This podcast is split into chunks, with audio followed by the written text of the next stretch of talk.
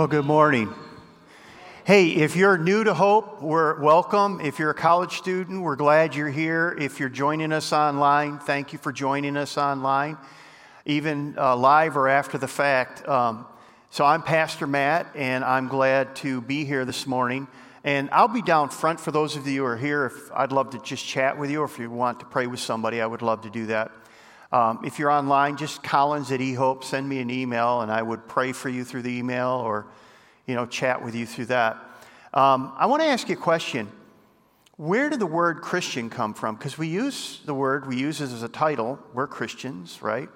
So where did it come from? The interesting thing is the passage we're going to look at in the book of Acts basically says that the church, the, the believers in Antioch, the city of Antioch, were first called Christians there. And that's the first time that that word Christian is used in the Bible. So it's a very interesting passage of Scripture. We want to look at that in a little bit. But I want to ask you a question What does it mean to be a Christian today? I mean, the word Christian, when it's thrown out, it has all these connotations, right? So it means I'm not Buddhist, I'm not an atheist or agnostic, I'm not Hindu, I'm not Jewish, I'm Christian or I'm from America, and you know everybody knows that America is a Christian nation, right? You know, right? Um, or I was raised in a certain tradition. We're Irish, and Irish people tend to be Christian or Protestant or whatever, um, or Catholic or whatever. And or you know you were raised in a certain family tradition where that's who you are. That that's kind of your identity. You know, you're Christian like you are Italian or or uh, Polish or whatever. That's just kind of part of your, your, your DNA as a, as a person, right? But the sad part about it is, as we look at the way Christianity is used today, or what Christians is used today, it has very different meanings to very different people. And the word has kind of lost its significance from where it first began. So we want to jump into that passage so I want to encourage you to jump to the book of Acts, chapter 11, and we're going to start at verse 19. So I want to just say this as you're turning there. Now, Acts is in the New Testament. You have the four Gospels Matthew, Mark, Luke, and John. And then you have the book of Acts, okay? So I'm assuming, and this is very true, I think, because, you know, we do surveys from time to time. Some of you have been Christians for a long time, and you know the Bible in and out. You, you know where to find the minor prophets, and you know, you know, and some of you are going, oh, there's minor prophets? I didn't even know that. Yeah, see, you're at home too, because we know that there are some of you that maybe you were part of a church or you haven't been part of church or part of religion, and all of a sudden this is kind of a new thing for you, and you can't have a hard time finding your way around and all that stuff. You're in good company because there's a lot of people like you in this audience and probably watching. So that's okay. You're in good company. We're going to learn together today, and we're going to see what we see. All right, so I want to read this passage. It's Acts 11, starting at verse 19. And we're going to go through it. Let me read through it, and then we'll talk about it, okay? Acts chapter 11, verse 19. Now, those who had been scattered by the persecution that broke out when Stephen was killed traveled as far as Phoenicia, Cyprus, and Antioch, spreading the word only among the Jews. Some of them, however, men from Cyprus and Cyrene, went to Antioch and began to speak to the Greeks also, telling them the good news about the Lord Jesus. The Lord's hand was with them, and a great number of people, excuse me, a great number of people believed and turned to the Lord. News of this reached the church in Jerusalem, and they sent Barnabas to Antioch. Now, let me just stop there for a minute. So, you have the, the, the, the main central point of the church at this early stage is found in Jerusalem, in Judea. And it's from this place where they launched the missionaries, we would call them, all right? So Barnabas is, is sent from the church in Jerusalem to go to Antioch and to report back and, say, and just what do you see there? What's happening in Antioch? So that's what's going on there. Um, you need to know the apostles are in Jerusalem. They're still, you know, in Jerusalem. So they're sending him out as an envoy to find out what's going on. When he arrived and saw the grace of God, the, the, uh, the grace of what the grace of God had done, he was glad and encouraged them all to remain true to the Lord with all their hearts.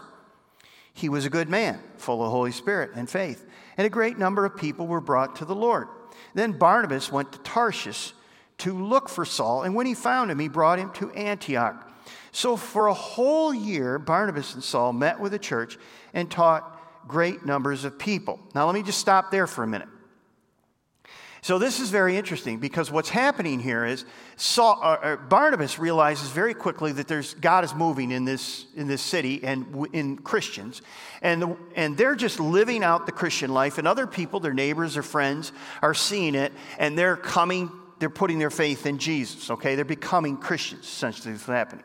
So, Barnabas immediately realizes he needs somebody in there as a good teacher. Now, Paul, his name is Saul, and it becomes Paul. And frankly, you're going to see Saul in this passage, but later on, you'll just see Paul. And it's going to always be Paul, it'll never be Saul. But this is kind of an early transition. So he, Saul becomes Paul. So he goes to Tarshish, that's where Saul lived, and he got Saul and he brought him to Antioch, and they spent a year, and probably Paul did a lot of the teaching. Now, Paul is much more seasoned than he was. And, but he's teaching them for a year in Antioch. Now, what, and I, I, mentioned this, and I don't have really time to go into it, but I did a short devotional on Wednesday, and I talked about this. What's interesting here is Barnabas was one of these guys that was willing to play second fiddle. He was willing to, to be a role player. And so when he brought Saul in, he knew that Saul had gifts that he didn't have. And so he brought him on, and it made the team stronger. Now, what happens is what we're going to see is we see it listed as, as Barnabas and Saul, but later on, we're going to see it listed as Paul and Barnabas. Now, that's a shift, and it's a significant one. And what is happening here is the same thing that happened with John the Baptist and Jesus. Remember when John the Baptist came, he was the forerunner of Jesus, and uh, people came to John the Baptist and says, "Are you the Messiah? Are you the Christ?" Right? And and John said, "No, I'm not the Christ." And at one point he says, "I'm not even I'm not even fit to to to loose and tie his sandals. I'm not even worthy of doing that." And then in another another place, John says, "He, Christ, must increase and I must decrease." In other words, he's saying, "I'm not the star of the show. I'm a role player. I'm a support person." Now, Barnabas is going to do the same thing because he realizes Paul has gifts that he doesn't have. And so we're going to see Barnabas kind of step from the front to the back, and Saul, Paul, is going to step forward. And, and he was a team player. So that's the shift you're going to see as we read through this uh, in the weeks to come. But notice um, the next phrase it says, The disciples were called Christians first at Antioch. During this time, some prophets came down from Jerusalem to Antioch. One of them, named Agabus, stood up and, through the Spirit, predicted a severe famine would spread over the whole Roman Empire. And this happened during the reign of Claudius, who was a Roman uh, ruler. The disciples, as each one was able, decided to provide help for brothers and sisters living in Judea. So let me give you just a little bit of background information so that we can make sense of this. Um, Antioch, at this point in time, uh, world history, is the third largest city in the world. It was behind Rome and Alexandria, Egypt. Okay? So it's, it's a large city, but secondly, it's a very multi, multicultural city. Uh, there were uh, Greeks and Arabs and Persians and Jews. The Jews made up about a, one seventh of the population, so it was a very cosmo. It was like Chicago or New York or L.A. It was multi, you know, cultural city. Um, Antioch also it's interesting. The gospel, the good news, and those are used interchangeably. It's the same Greek word, euangelion. It's a Greek word, and it just means good news or gospel. We use those interchangeably in English, but essentially, good news. They were the Christians were just sharing the good news. In other words, what is the good news? Paul tells us in 1 Corinthians 15. He says, "Christ died for our sins, and he was buried, and on the third day he rose again." Right? And it was seen by many witnesses. That's the good news. He died for our sins and he was buried and he was really dead. And then he rose on the third day. That's the gospel. And so they're sharing this good news message, the gospel message. And um, people are trusting and putting their faith in Jesus. We'll talk more about that in a minute. Um, but notice there's no structure, there's no elders, there's no deacons, there's no apostles, it's just people. And so that just goes to show you how God moves. And God is blessing the church. The next thing I want you to see is that, that Barnabas is a Hellenistic Jew. Um, now, what do I mean by that? Uh, Barnabas had a, a, adopted the language and culture of the Greeks. So he could speak the Greek language, he understood the culture. So he was a perfect one to go to this very Gentile city and bring the gospel. That's, that's essentially what's going on here.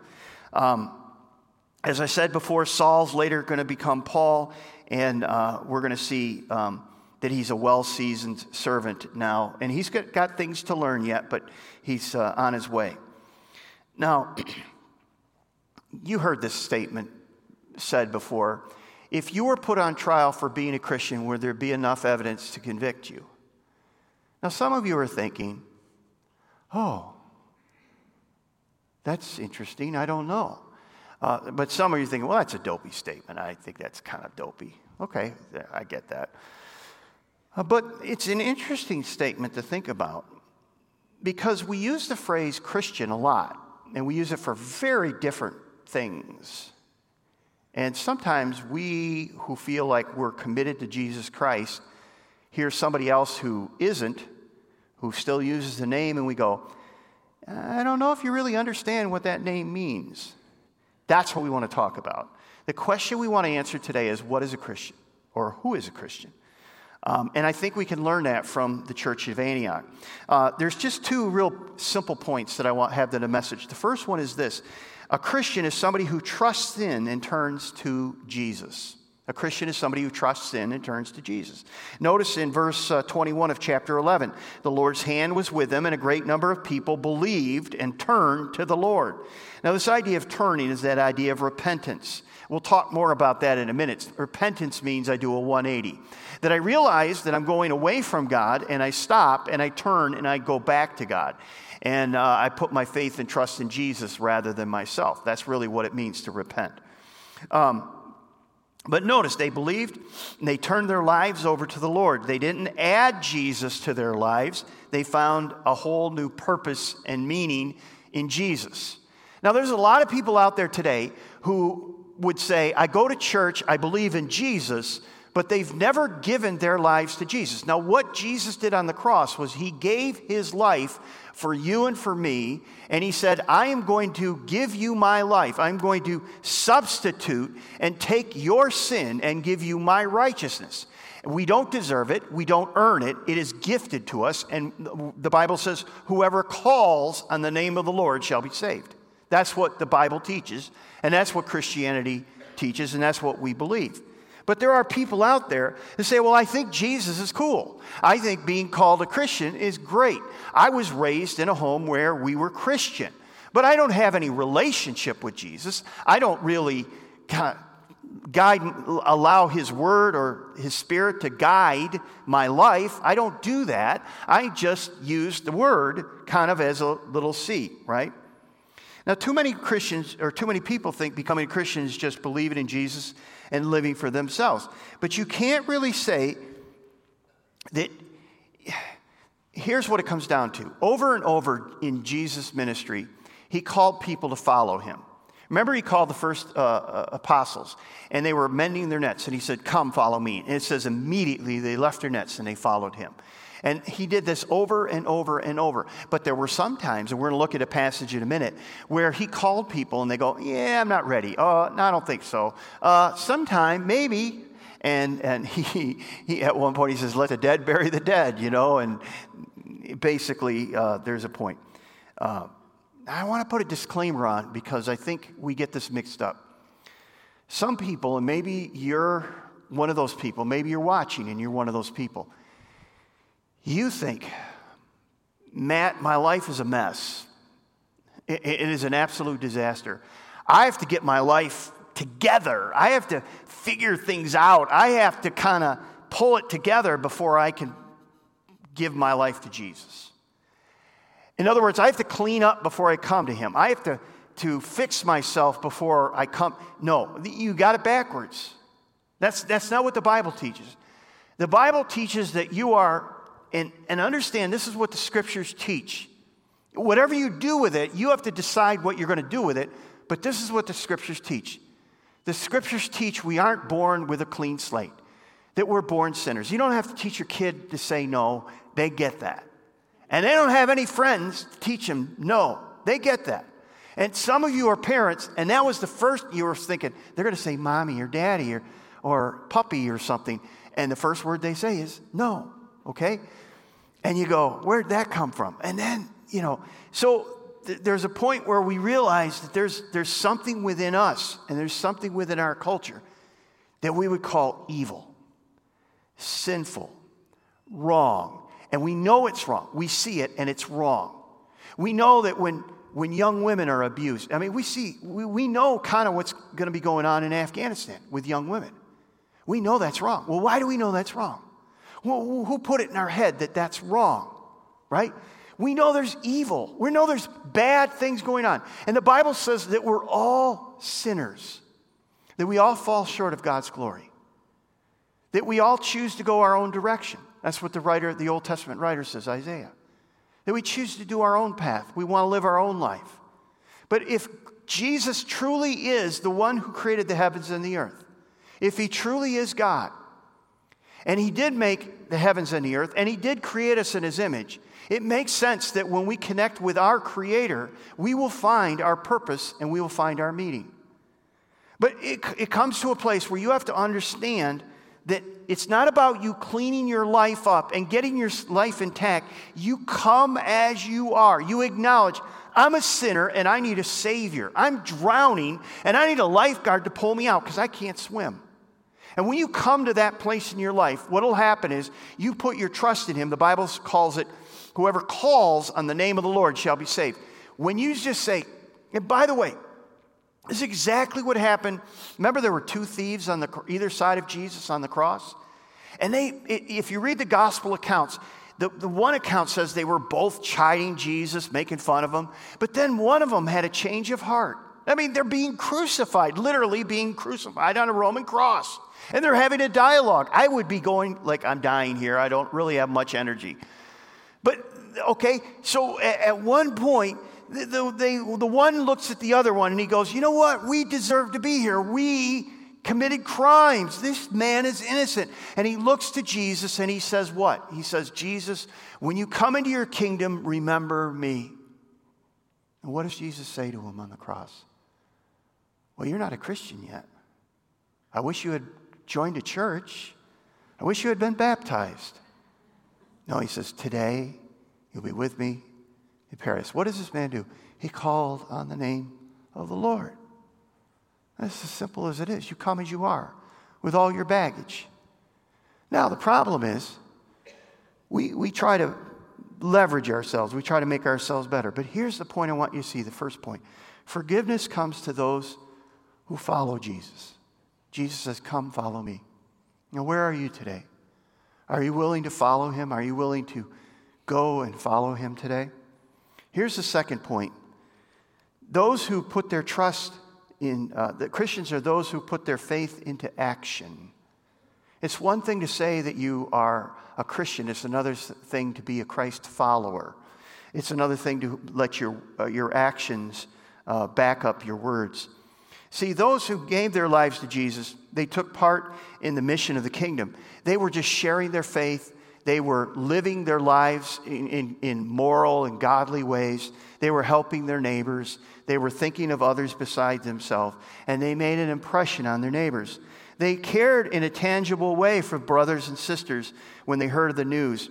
So they had this prophet come down named Agabus, and I don't want, really want to get into that, other than to say, he said there's going to be a famine, and Judea, the region of Judea, and Jerusalem in particular, is going to be hard hit.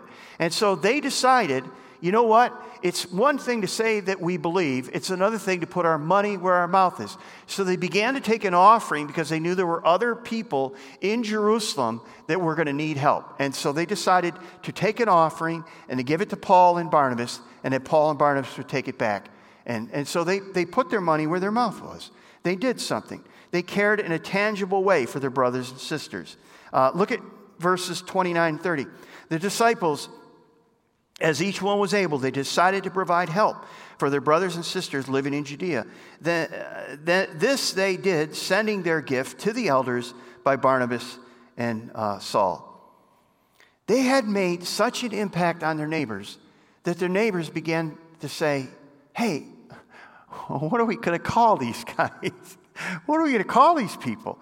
And they called them Christians. In other words, these, these believers didn't sit around and say, Hey, what should we call ourselves? No, it was their neighbors. Now, we don't know if it was in derision that they, they, they did that or whatever, but this is the name that we use today. We, we are Christ followers, we are Christians.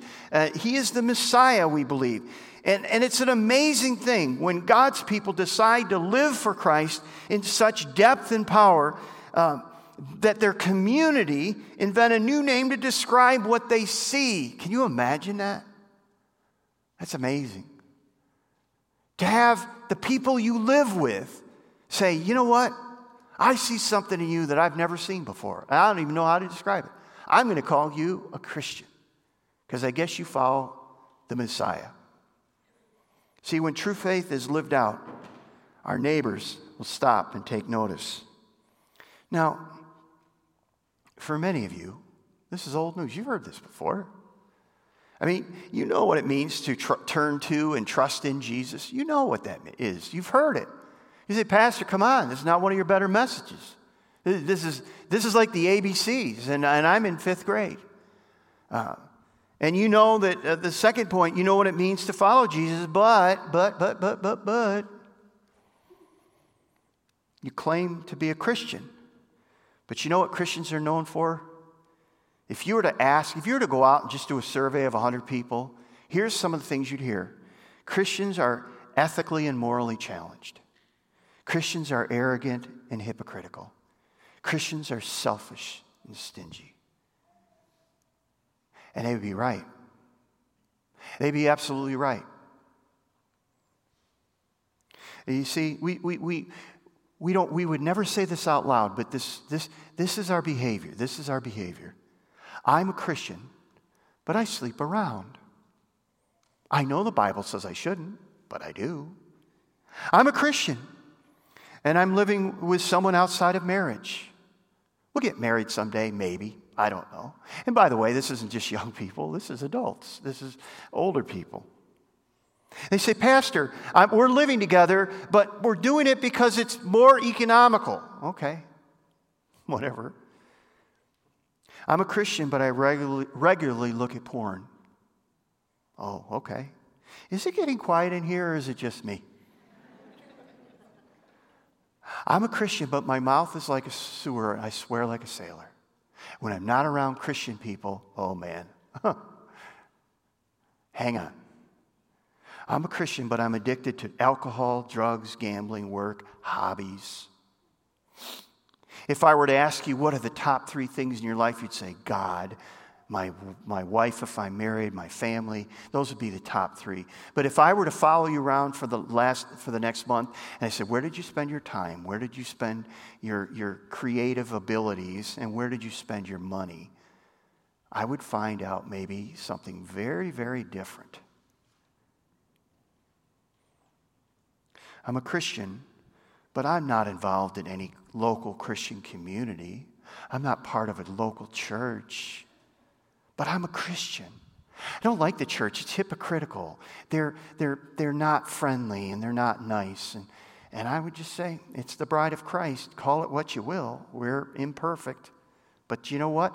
Uh, I want to tell you something. When you go to the reception after a wedding, probably it's not the best thing to do to walk up to the bride in front of the groom and say, You're kind of ugly, you know that? and if Jesus calls the church his bride, he knows it's got a lot of, mm, right? I'm a Christian, but I don't share my time, my talent, or my money. I kind of look out for me. And if I have extra, that must mean God has blessed me to spend more on me. And yet, what does the Bible say? If you have more than you need, maybe it's for someone else. I'm a Christian. I'm a Christian parent, but my kids are clueless about Jesus. We don't pray together and we never talk about Jesus. We don't shh, read the Bible. We don't do any of that. But my kid's going to be a good baseball player, soccer player someday. I'm a Christian, but I'm a terrible neighbor, employee, or employer. If you were to ask my employees and say, Hey, I hear he's a Christian, what do you think? Are you kidding? Really? He says he's a Christian? Have you heard him talk? Have you watched him do his business deals? There's no way this guy's a Christian. Or uh, uh let's put it this way your coworker, you'd say, hey, he's a Christian. What, what do you think of that? Really? This guy? Do you know he's cheating on his wife? Do you know he cheats on his taxes? Do you know he lies like a, do you know he's dishonest in work? Do you know any of that? I'm sorry. if he says he's a Christian, that's great. I don't believe it and we wonder. And I could go on and on and on. But when a Christian doesn't live up to their name, Christian, or when they do, let me put it that way, when a Christian does live up to their name as Christian, it's an exception, not the rule.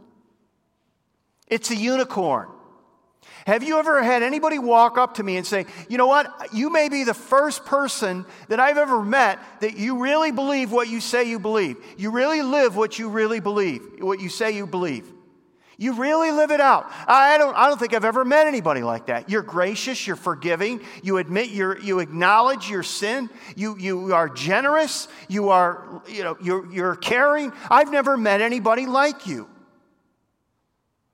They're unicorns, they aren't the exception. And so, is it any wonder when we use the word Christian, people's eyes glaze over like, yeah, okay, whatever.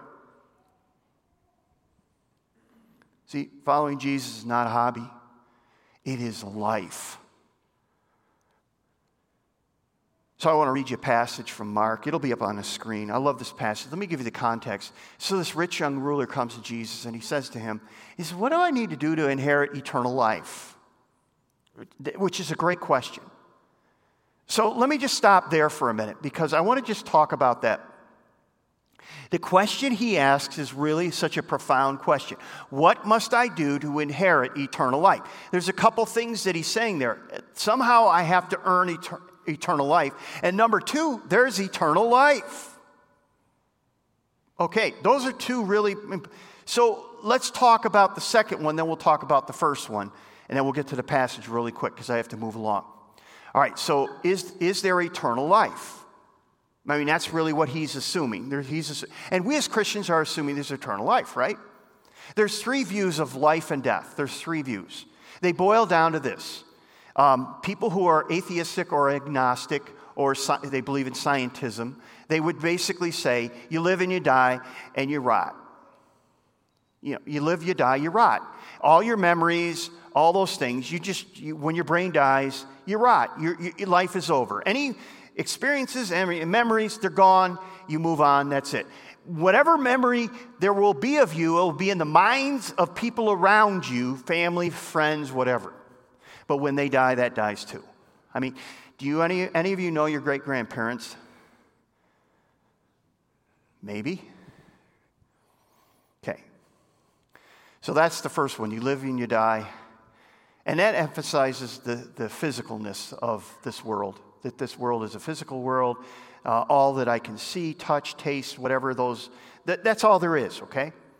On the other side of that is what I would, what, what I would say is the, the view that emphasizes the spiritual nature of this world. That there is a spiritual dimension to this world, just like uh, it's something we can't see, we can't touch, but it's there. Uh, it, there's evil, uh, there's there's things that we, we say, where did that come from? Uh, you, is it just a brain disorder or is there really something else going on there? And so this would be Hinduism, Buddhism, uh, Eastern religions. Um, and they say you live and you lie, you live and you die, and you, you reincarnate. And you basically are a spirit being. And the Greeks taught that the body was the prison of the soul, the spirit, the immaterial part, the spiritual part, right? And so when you die, your spirit is released into the energy of the universe. And you've heard people teach it. I, I know there's a teacher on PBS that teaches this all the time. And basically, you go into the, into the, the reservoir of godness of the universe. And you come out again, maybe in reincarnation or transmigration or some other form. And, uh, you know, there's karma and all that that goes in. But each one is a little different. But essentially, it is, it focuses on the spirit part of, a being. And it says, you live and you die, and you reincarnate or you transmigrate, but you go into the energy of the universe, but you still lose all your memories. And you start over again. What does Christianity say? You live and you die and you resurrect with a physical body that will be resurrected somehow. It'll be different, but like this present body. Now, those are all beliefs because you can't prove either one of them, either three of them. You can't prove that. But Christianity teaches you live and you die and you resurrect and you live forever. That's what it teaches. Now, even if you believe in materialism or spiritualism, which one would you want to be true? Right?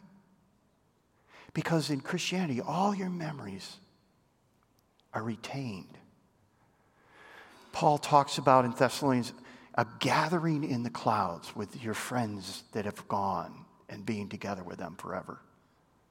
Is it by faith? Absolutely. Is materialism by faith? Absolutely. Is spiritualism by faith? Absolutely. It's all by faith. So, the young man comes to Jesus and he says, What must I do to earn eternal life? Earn. Well, can you earn it?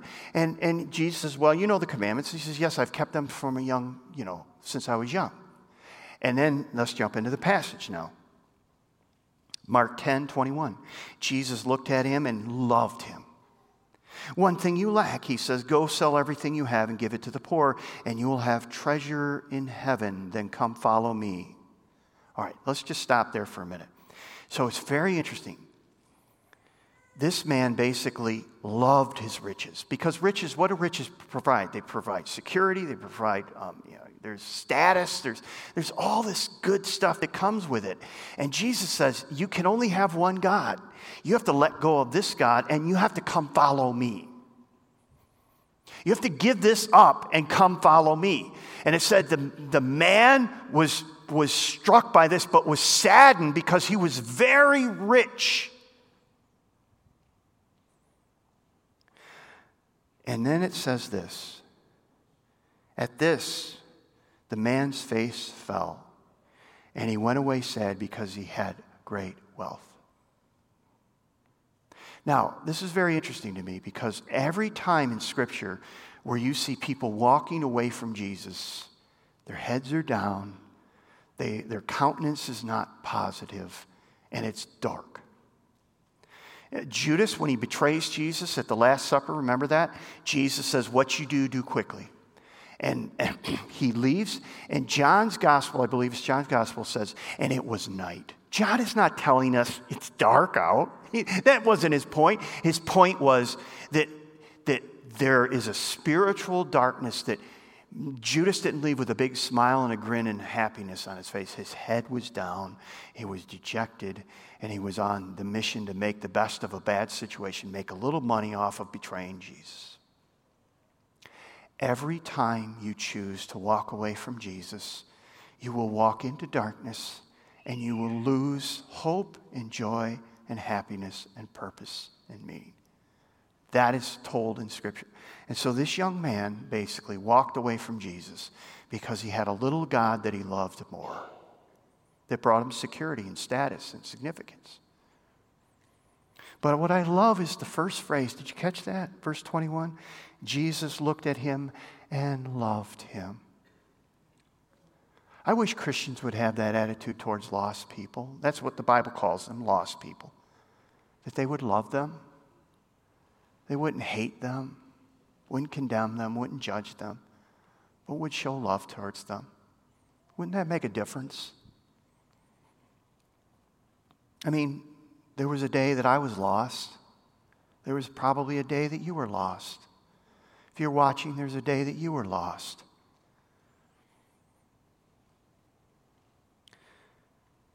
What happens when you die?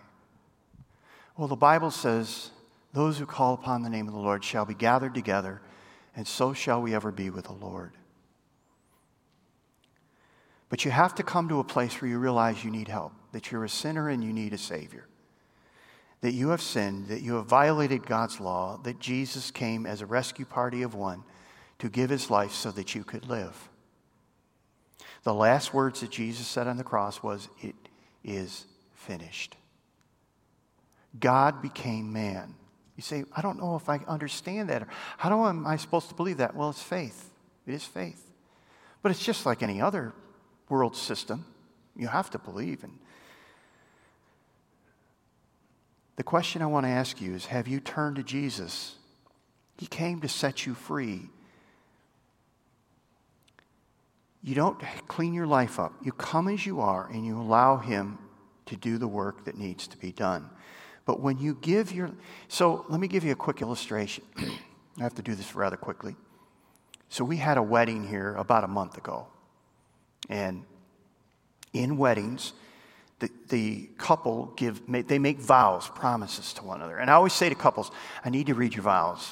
If you're going to write them out, we have traditional vows that we do, but if you're going to, if you're going to, if you're going to write your vows out, I'd like to read them before you, we, we do that.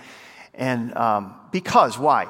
Because sometimes I get vows like, the first time I saw you, I knew I was in love. That's not a vow, it's an observation, right? There may be morning, I'm going to warn you, there may be mornings you're going to wake up and you go, I don't know if I love you this morning. I don't feel it.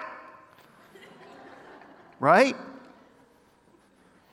So, vows are promises where you say, I will stay with you whether life is good or bad, whether we're rich or poor, whether you're healthy or not. I am committing my life. And as the couple commits their lives to one another before their friends and before God, they make promises to one another. And the vows are rare, you know, usually very short. Though the wedding that took place a month ago, the vows were literally seven minutes long each. After a minute, I said, I'm out. I, mean, I was just back here running the video, and I just said, I don't know. I, mean, after this, I, there's no, I, yeah, I, I'm going to do my best. But you, I mean, it was great that they, they decided to write such extensive vows to one another. But I think a lot of people who have been married for a number of years knew that when this couple made those promises to one another, as they walked out that door, in the next couple days and weeks and months, they were going to determine who was going to and how they were going to keep their vows to one another because it gets tricky and it gets challenging and it gets hard. Amen? Right.